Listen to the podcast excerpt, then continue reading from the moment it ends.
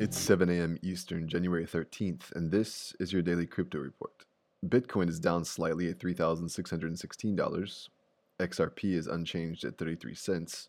Ethereum is down 1.5% at $123. Those are your leaders by market cap. Top gainers in the last 24 hours Project Pal up 11%, and LinkEye up 8%. Today's headlines According to a survey by Janco Associates, a Nevada based management consulting firm, salaries are up for blockchain developers with related jobs on the rise and salaries increasing there as well. Estimates of open blockchain developer positions are more than 10,000 in the US alone. Venezuela published a decree with details on cryptocurrencies and foreign fiat currency.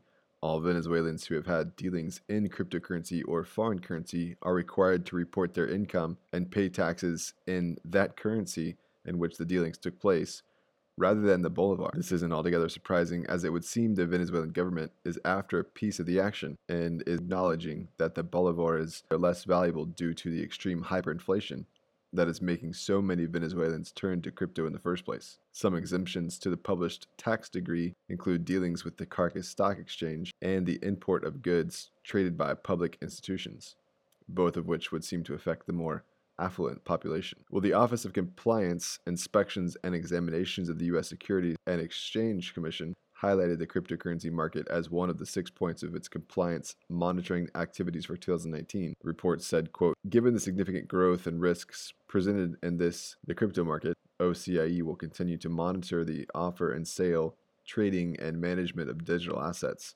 and where the products are securities, examined for regulatory compliance. Unquote. The OCIE plans to examine the activities of firms operating in the digital asset market. This is a developing story. And finally, the recent 51% attack on Ethereum Classic, which resulted in a reported $271,500 being taken from the crypto exchange Gate.io, has seen an interesting turn. Gate.io is reporting that 100,000 of that has been returned to the exchange.